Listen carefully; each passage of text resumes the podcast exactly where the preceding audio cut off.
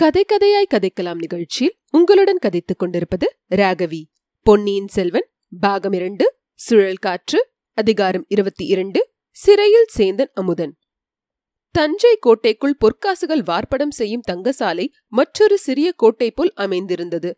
தங்கசாலைக்கு வெளிப்புறத்தில் கட்டுக்காவல் தஞ்சை கோட்டை வாசலில் உள்ளது போலவே வெகு பலமாயிருந்தது அன்று மாலை குந்தவை தேவியும் வானத்தையும் தங்கசாலையை பார்வையிட சென்றபோது வேலை முடிந்து பொற்கொல்லர்கள் வெளியில் புறப்படும் சமயம் வாசற் காவலர்கள் பொற்கொல்லர்களை பரிசோதித்து வெளியில் அனுப்ப ஆயத்தமானார்கள். பொற்கொல்லர்கள் வாசலண்டை வந்து குவிந்தார்கள். அந்த நேரத்தில் அரண்மனை ரதம் வந்து தங்கசாலையின் வாசலில் நின்றது.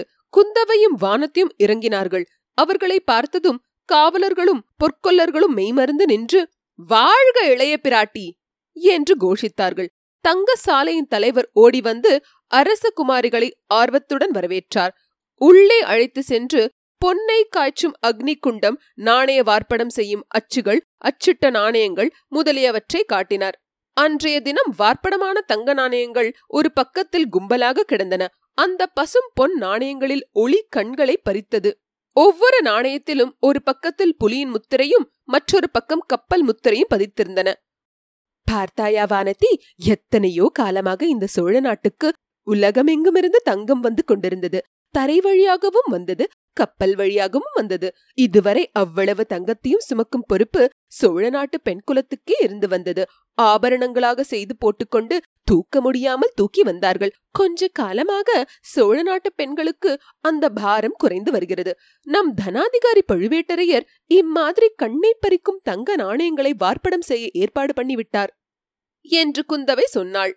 அக்கா இதனால் என்ன சௌகரியம்? என்று வானத்தி கேட்டாள். என்ன சௌகரியமா? நீ ஒன்றுமே தெரியாத பெண்ணடி. இம்மாதிரி பொன்னை நாணயங்களாக செய்துவிட்டால் இவ்வளவு பொன் என்று நிறுத்தி பாராமலே மதிப்பிட சௌகரியம். குடிமக்கள் அரசாங்கத்துக்கு வரி கொடுக்க சௌகரியம். வர்த்தகர்கள் வெளிநாட்டாரோடு வியாபாரம் செய்வதில் பண்டத்துக்கு பண்டம் மாற்றிக்கொண்டு கஷ்டப்பட வேண்டியதில்லை. பொன் நாணயங்களை கொடுத்து பொருள்களை வாங்கலாம். பொன் நாணயங்களை பெற்றுக்கொண்டு பண்டங்களை விற்கலாம். ஆகையினாலேதான் சோழ நாட்டு வர்த்தகர்கள் நம் தனாதிகாரி பழுவேட்டரையரை வாழ்த்துகிறார்கள். இன்னும் ஒன்று சொல்கிறேன் கேள் என்று கூறி குந்தவை தேவி குரலை தாழ்த்திக் கொண்டு சொன்னாள். சக்கரவர்த்திக்கும் சக்கரவர்த்தியின் குடும்பத்துக்கும் எதிராக சதி செய்பவர்களுக்கு இந்த நாணயங்களினால் அதிக சௌகரியம். எப்படிப்பட்ட உத்தமர்களையும் இந்த பொற்காசுகளின் மூலம் துரோகிகள் ஆக்கிவிடலாம் அல்லவா? என்றாள். அருகில் நின்ற தங்கசாலை தலைமை அதிகாரியின் காதில் குந்தவை கடைசியில் கூறிய வார்த்தைகள் லேசாக விழுந்தன. அந்த அதிகாரி ஆம் தாயே அம்மாதிரி பயங்கரமான வதந்திகள் எல்லாம் இக்காலத்தில் கேள்விப்படுகிறோம். ஆகையினாலேதான் இப்போது கொஞ்ச நாளாக இந்த தங்கசாலைக்கு கட்டுக்காவல் அதிகமாயிருக்கிறது. அதன் அடியில் உள்ள பாதாள சிறைக்கு வருவோரும் போவோரும் அதிகமாகி விட்டார்கள். என்று சொன்னார். வருகிறவர்கள் உண்டு போகிறவர்கள் கூட உண்டா? என்று குந்தவை கேட்டாள். ஏன் அதுவும் உண்டு? இன்று காலையில் ஒருவனை கொண்டு வந்தார்கள். ஒரு நாழிகைக்கு முன்னால் அவனை திரும்ப கொண்டு போய்விட்டார்கள். என்று அந்த அதிகாரி கூறினார். அது யாரா இருக்கும் என்று குந்தவைக்கு சிறிது வியப்பாயிருந்தது தங்க சாலைக்குள் பற்பல வேலைகள் நடக்கும் இடங்களை பார்த்துவிட்டு பின்புறமாக சென்றார்கள். பின் சுவரில் ஒரு சிறிய வாசல் இருந்தது. அதை திறந்து கொண்டு சென்றார்கள். சென்ற இடத்தில் வெளிச்சம் குறைவாக இருந்தது. கூரை தாழ்வாக இருந்தது. நாலு புறமிருந்தும் கேட்டவர்கள் ரோமம் சிலிர்க்கும்படியான உருமல் சத்தம் கேட்டது. ஒரு சேவகன் தீவர்த்தி பிடித்துக்கொண்டு நின்றான். அது வெளிச்சத்திலும் நாலு புறமும் உற்று பார்த்தபோது பல கூண்டுகளும் அவற்றுக்குள்ளே அடைப்பட்ட புலிகளும் இருப்பது தெரிந்தது. அவற்றில் சில வேங்கை புலிகள் சில சிறுத்தை புலிகள் சில படுத்திருந்தன சில கூண்டுக்குள் முன்னும் பின்னும் உலாவிக் கொண்டிருந்தன. அவற்றின் கண்கள் அந்த இடத்தின் மங்கலான வெளிச்சத்தில் நெருப்பு தணல்களைப் போல் ஒளிர்ந்தன. குந்தவை வானத்தின் கரத்தை கெட்டியாக பிடித்துக்கொண்டு பயமாயிருக்கிறதா? இங்கே மூச்சை போட்டு விழுந்து வைக்காதே என்றாள். வானத்தை லேசாக சிரித்துவிட்டு புலியை கண்டு என்ன பயம் அக்கா? புலி நம்முடைய குலத்தின் காவலன் அல்லவா? என்றாள். சில சமயம் காவலர்களே எதிரிகளுடன் சேர்ந்து விடுவார்கள் அல்லவா? அப்போது அபாயம் அதிகமாயிற்றே. இல்லை அக்கா மனித காவலர்கள் அப்படி ஒருவேளை துரோகம் செய்யலாம். இந்த புலிகள் அப்படி செய்ய மாட்டா. சொல்வதற்கில்லை. இந்த புலிகள் எத்தனையோ ராஜாங்க துரோகிகளை சாப்பிட்டிருக்கின்றன. அவர்களுடைய ரத்தம் இந்த புலிகள் உடம்பில் கலந்திருக்குமல்லவா? பயமே இல்லை என்று சற்று முன் கூறிய வானத்தின் உடம்பு இப்போது சிறிது நடுங்கத்தான் செய்தது. அக்கா என்ன சொல்கிறீர்கள்? உயிருள்ள மனிதர்களை இந்த புலிகளுக்கு இரையாக கொடுப்பார்களா என்ன? என்று கேட்டாள். அப்படி செய்ய மாட்டார்கள். இந்த தங்கசாலைக்கு அடியில் பாதாள சிறை இருக்கிறது என்று சொன்னேன் அல்லவா அதற்குள் போவதற்கும் வருவதற்கும் ஒரே வழிதான். அந்த வழி இந்த புலி மண்டபத்தில் இருக்கிறது. சிறைக்குள்ளிருந்து யாராவது தப்பித்து வர முயன்றால் இந்த மண்டபத்துக்குள்ளேதான் வர வேண்டும். அப்போது புலிகளுக்கு இரையாவார்கள். சிவசிவா என்ன கொடூரம்? ராஜாங்கம் என்றால் அப்படித்தான். கருணையும் உண்டு கொடூரமும் உண்டு. வானதி ஒரு சமயத்தில் என்னையே இந்த பாதாள சிறையில் அடைத்தாலும் அடைத்து விடுவார்கள். சின்ன பழுவேட்டரையர் இன்றைக்கு என்னுடன் பேசியதை நீ கேட்டிருந்தால் நன்றாய் இருக்கிறதக்கா தங்களை பிடித்து சிறையில் அடைக்கும் வல்லமையுள்ளவர்கள் ஈரேழு பதினாலு உலகத்திலும் இல்லை. அப்படி யாராவது செய்ய முயன்றால் பூமி பிளந்து இந்த தஞ்சை நகரத்தையே விழுங்கிவிடாதா? அதை பற்றி எனக்கு கவலையே இல்லை. நம்முடைய பழையாறை வைத்தியர் மகனை பற்றித்தான் கவலைப்படுகிறேன். அந்த சாது பிள்ளை தப்ப முயன்றிருக்க மாட்டான் அல்லவா சாது பிள்ளைதான். ஆனால் யார் எப்போது எப்படி மாறுவார்கள் என்று சொல்ல முடிவதில்லையே. புலிகளின் உருமல் கோஷம் இன்னும் அதிகமாயிற்று. காவலனை பார்த்து புலிகளுக்கு ரொம்ப கோபம் போலிருக்கிறதே என்றாள் குந்தவை. இல்லை தாயே சக்கரவர்த்தியின் திருக்குமாரியை இவை வாழ்த்தி வருகின்றன என்று காவலன் சமத்காரமாக மறுமொழி கூறினான். நல்ல வரவேற்பு என்றாள் குந்தவை. அதோடு புலிகளுக்கு இறை போடும் சமயம் நெருங்கிவிட்டது. இரையை நினைத்து உருமுகின்றன. அப்படியானால் நாம் சீக்கிரம் போய்விடலாம். சிறையின் வாசல் எங்கே இருக்கிறது? மண்டபத்தின் ஒரு மூலைக்கு இதற்குள் அவர்கள் வந்திருந்தார்கள். அங்கிருந்த புலிக்கூண்டு ஒன்றை காவலர்கள் அப்பால் நகர்த்தினார்கள். அங்கே தரையில் பதித்திருந்த கதவு ஒன்று காணப்பட்டது. இரண்டு ஆட்கள் குனிந்து கதவை வெளிப்புறமாக திறந்தார்கள். உள்ளே சில படிக்கட்டுகள் காணப்பட்டன. அவற்றின் வழியாக ஒவ்வொருவராக இறங்கி சென்றார்கள். இருள் அதிகமாயிற்று. இரு சேவகர்கள் பிடித்திருந்த இரண்டு தீவர்த்திகளிலிருந்து புகையினால் மங்கிய வெளிச்சம் வந்து கொண்டிருந்தது. குறுக்கும் நெடுக்குமாக சென்ற குறுகிய பாதைகளின் வழியாக அவர்கள் ஒற்றை வரிசையில் போக வேண்டியிருந்தது. அங்கே புலிகளின் பயங்கர உருமல் ரோமம் சிலிர்க்க செய்தது என்றால் இங்கே நாலு புறத்திலும் எழுந்த தீனமான சோகமயமான மனித குரல்கள் உள்ளம் பதறி உடல் நடுங்கச் செய்தன. ஆனால் அந்த தீன குரல்களுக்கு மத்தியில் விந்தை விந்தை! ஒரு இனிய குரல் இசைத்ததும் கேட்டது. பொன்னார் மேனியனே போலி தோலை அரை கசைத்து மின்னார் செஞ்சடை மேல் மிளர்கொன்றை அணிந்தவனே. அந்த பாதாள சிறையில் இருந்த அறைகள் ஒரு வரிசையாக இல்லை. முன்னும் பின்னும் கோணலும் மாணலுமாக இருந்தன. ஒவ்வொரு அறைவாசலிலும் சென்று காவலன் தீவர்த்தியை உயர்த்தி பிடித்தான். சில அறைகளில் உள்ளே ஒருவனே இருந்தான். சிலவற்றில் இருவர் இருந்தார்கள். சில அறைகளில் இருந்தவர்களை சுவரில் அடித்திருந்த ஆணி வளையத்தில் சேர்த்து சங்கிலியால் கட்டியிருந்தது. சில அறைகளில் அவ்விதம் கட்டாமல் சுயேட்சையாக விடப்பட்டிருந்தார்கள். ஒவ்வொரு அறையிலும் இருந்தவர்களின் முகம் தெரிந்ததும் குந்தவை தேவி தலையை அசைக்க எல்லோரும் மேலே சென்றார்கள்.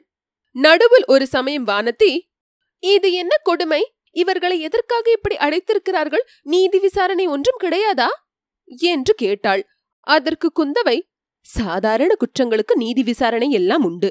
ஆனால் ராஜாங்கத்துக்கு எதிராக சதி செய்தவர்கள் வெளிநாட்டு ஒற்றர்கள் ஒற்றர்களுக்கு உதவியவர்கள் இவர்களைத்தான் இங்கே போடுவார்கள். அவர்களிடமிருந்து தெரிய வேண்டிய உண்மை தெரிந்துவிட்டால் வெளியே விட்டுவிடுவார்கள். ஆனால் சிலரிடமிருந்து உண்மை ஒன்றும் தெரிவதில்லை. ஏதாவது இருந்தால்தானே சொல்வார்கள் அவர்கள் பாடு கஷ்டம்தான். என்றாள். இதற்குள்ளாக பொன்னார் மேனியனே பாட்டு மிக சமீபத்தில் கேட்க தொடங்கியிருந்தது. அந்த அறையில் சென்று தீவர்த்தியை தூக்கி பிடித்தபோது அங்கே ஒரு சிறு பிள்ளை இருப்பது தெரிந்தது. ஏற்கனவே நமக்கு தெரிந்த பிள்ளைதான் அவன். சேந்தன் அமுதன். அவனுடைய குற்றமற்ற பால்வடியும் பச்சை பிள்ளை முகம் இளவரசிகளுடைய கவனத்தை கவர்ந்தது. அவனை குந்தவை பார்த்து பாடிக்கொண்டிருந்தது நீதானா? என்று கேட்டாள். ஆம் தாயே என்றான். உற்சாகமாய் இருக்கிறாய் போலிருக்கிறது. உற்சாகத்துக்கு என்ன குறைவு அம்மா? எங்கும் நிறைந்த இறைவன் இங்கேயும் என்னுடன் இருக்கிறார். பெரிய ஞானி போல் பேசுகிறாயே நீ யாரப்பா? வெளியில் என்ன செய்து கொண்டிருந்தாய்?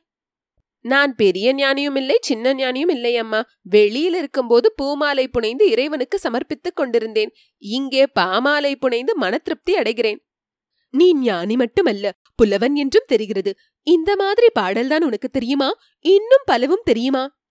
இன்னும் சில பாடல்களும் வரும். ஆனால் இங்கு வந்தது முதல் இதையே பாடிக்கொண்டிருக்கிறேன். ஏன்? இங்கு வரும்போது தங்கசாலையின் வழியாக வந்தேன். இதுவரை நான் பார்த்திராத பத்தரை மாற்று பசும்பொன் திரளை பார்த்தேன். அது பொன்னார் மேனியின் திருவுருவத்தை எனக்கு நினைவூட்டியது. அதிர்ஷ்டசாலி நீ! பொன்னை பார்த்தால் பலருக்கு பலவித ஆசைகள் உண்டாகின்றன. உனக்கு இறைவனின் திருமேனியின் பேரில் நினைவு சென்றது. உனக்கு உற்றார் உறவினர் யாரும் இல்லையா அப்பா?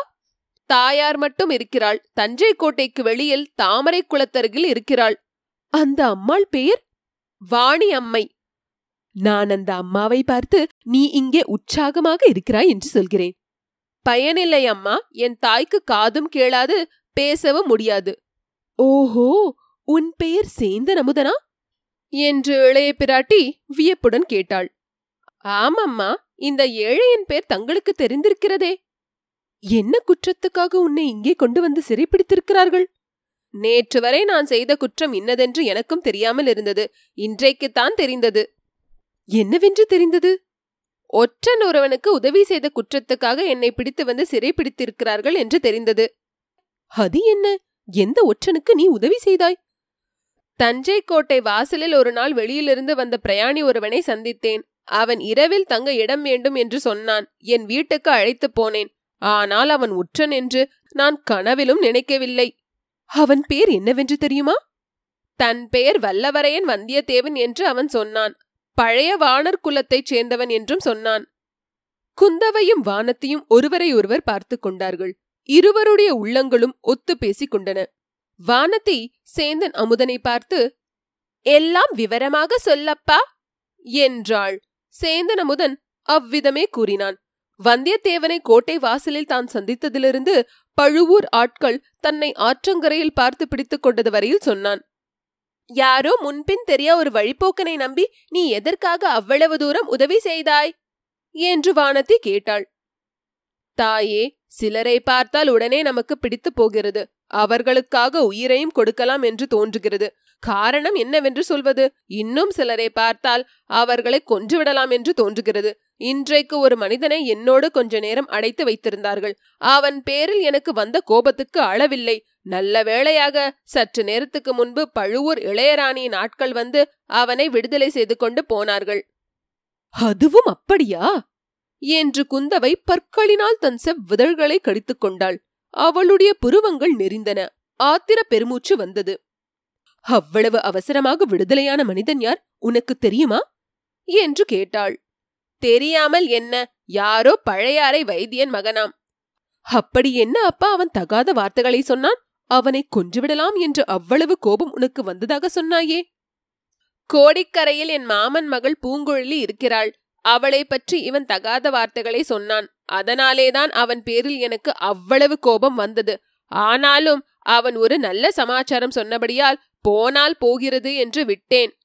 அது என்ன அவ்வளவு நல்ல சமாச்சாரம் அப்பா? என்னுடைய நண்பன் வந்தியத்தேவனுடனே தான் இவன் கோடிக்கரைக்கு போனான். அங்கே இந்த சண்டாளன் என் சிநேகிதனுக்கு துரோகம் செய்து பழுவூர் ஆட்களிடம் பிடித்துக் கொடுத்துவிட பார்த்தான். அது முடியவில்லை. முடியவில்லையா? அப்படியானால் அந்த ஒற்றன் தப்பித்துக் கொண்டு விட்டானா? என்று வானத்தையும் குந்தவியும் ஒரே குரலில் ஆர்வத்துடன் கேட்டார்கள். இதை தெரிந்து கொள்ளத்தானே அவர்கள் இந்த பாதாள சிறைக்குள்ளே வந்தது? ஆமம்மணி என் நண்பன் தப்பித்துக் கொண்டு போய்விட்டான். பூங்குழலி அவனை இரவில் படகில் ஏற்றிக்கொண்டு கடலில் இலங்கை தீவுக்கு சென்று விட்டாளாம். தேடிப் போனவர்கள் ஏமாந்தார்கள். இந்த பாதகனும் ஏமாந்தான். பெண்மணிகள் இருவரும் ஒருவரையொருவர் பார்த்து கொண்டார்கள். அவர்களுடைய உள்ளத்தில் ததும்பிய மகிழ்ச்சியை அவர்களுடைய முகமலர்கள் வெளியிட்டன. குந்தவை சேந்தன் அமுதனை பார்த்து அப்பனே ஒற்றன் ஒருவன் தப்பித்துக் கொண்டது பற்றி நீ இவ்வளவு சந்தோஷப்படுகிறாயே. உன்னை சிறையில் வைத்திருப்பது சரிதான் என்றாள். தாயே அந்த குற்றத்துக்காக என்னை சிறையில் போடுவது சரியானால் உங்கள் இருவரையும் கூட எனக்கு பக்கத்து அறையில் போட வேண்டுமே என்றான். பெண்மணிகள் இருவரும் நகைத்தார்கள். இருளடைந்த அந்த பாதாள சிறையில் சேந்தன் அமுதனுடைய பாட்டு எவ்வளவு விசித்திரமாய் இருந்ததோ அப்படி அவர்களுடைய சிரிப்பும் அபூர்வமாக ஒலித்தது. நீ வெகு கெட்டிக்காரன் மிக பொல்லாதவன். உன்னை இங்கே வைத்திருந்தால் நீ பாட்டு பாடியே இங்கேயுள்ள மற்றவர்களையும் கெடுத்து விடுவாய். கோட்டை தலைவரிடம் சொல்லி உன்னை விடுதலை செய்ய பண்ணிவிட்டு மறுக்காரியம் பார்க்க வேண்டும். என்றாள் குந்தவை. தாயே அப்படி செய்ய வேண்டாம். அடுத்த அறையில் ஒரு மனிதன் இருக்கிறான். அவன் என்னிடம் தினம் நூறு தடவை நீ எனக்கு ஒரு பாட்டு சொல்லிக் கொடு. சொல்லிக் கொடுத்தால் பாண்டிய குலத்து மணிமகுடத்தையும் மாலையும் இலங்கையில் எங்கே ஒழித்து வைத்திருக்கிறேன் என்று சொல்லித் தருகிறேன் என்பதாக சொல்லிக் கொண்டிருக்கிறான். அந்த ரகசியத்தை நான் தெரிந்து கொள்ளும் வரையில் இங்கேயே விட்டு வைக்க சொல்லுங்கள் என்றான் சேந்தன் அமுதன். பாவம் அந்த மாதிரி உனக்கும் பைத்தியம் பிடிக்கும் வரையில் இங்கேயே இருப்பேன் என்கிறாயா? அப்புறம் உன் தாயார் வாணியம்மையின் கதி என்ன? என்று கூறிவிட்டு இளைய பிராட்டி அங்கிருந்து புறப்பட மற்றவர்களும் சென்றார்கள். அரை நாழிகை நேரத்துக்கெல்லாம் சில சேவகர்கள் வந்து சேந்தன் அமுதனை பாதாள சிறையிலிருந்து விடுதலை செய்து தஞ்சை கோட்டை வாசலில் கொண்டு போய் விட்டார்கள்.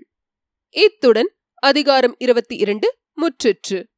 இந்த நிகழ்ச்சியை நீங்கள் ஆப்பிள் ஐடியூன் ஸ்டோரில் கேட்பதாக இருந்தால் ரிவ்யூ செய்து ரேட்டிங் தரவும். அதேபோல் ஸ்பாட்டிஃபை மூலம் கேட்பதாக இருந்தால் ஃபாலோ செய்து லைக் செய்வோம். கூகுள் பாட்காஸ்ட் மூலம் கேட்பதாக இருந்தால் தயவு செய்து சப்ஸ்கிரைப் செய்யவும்.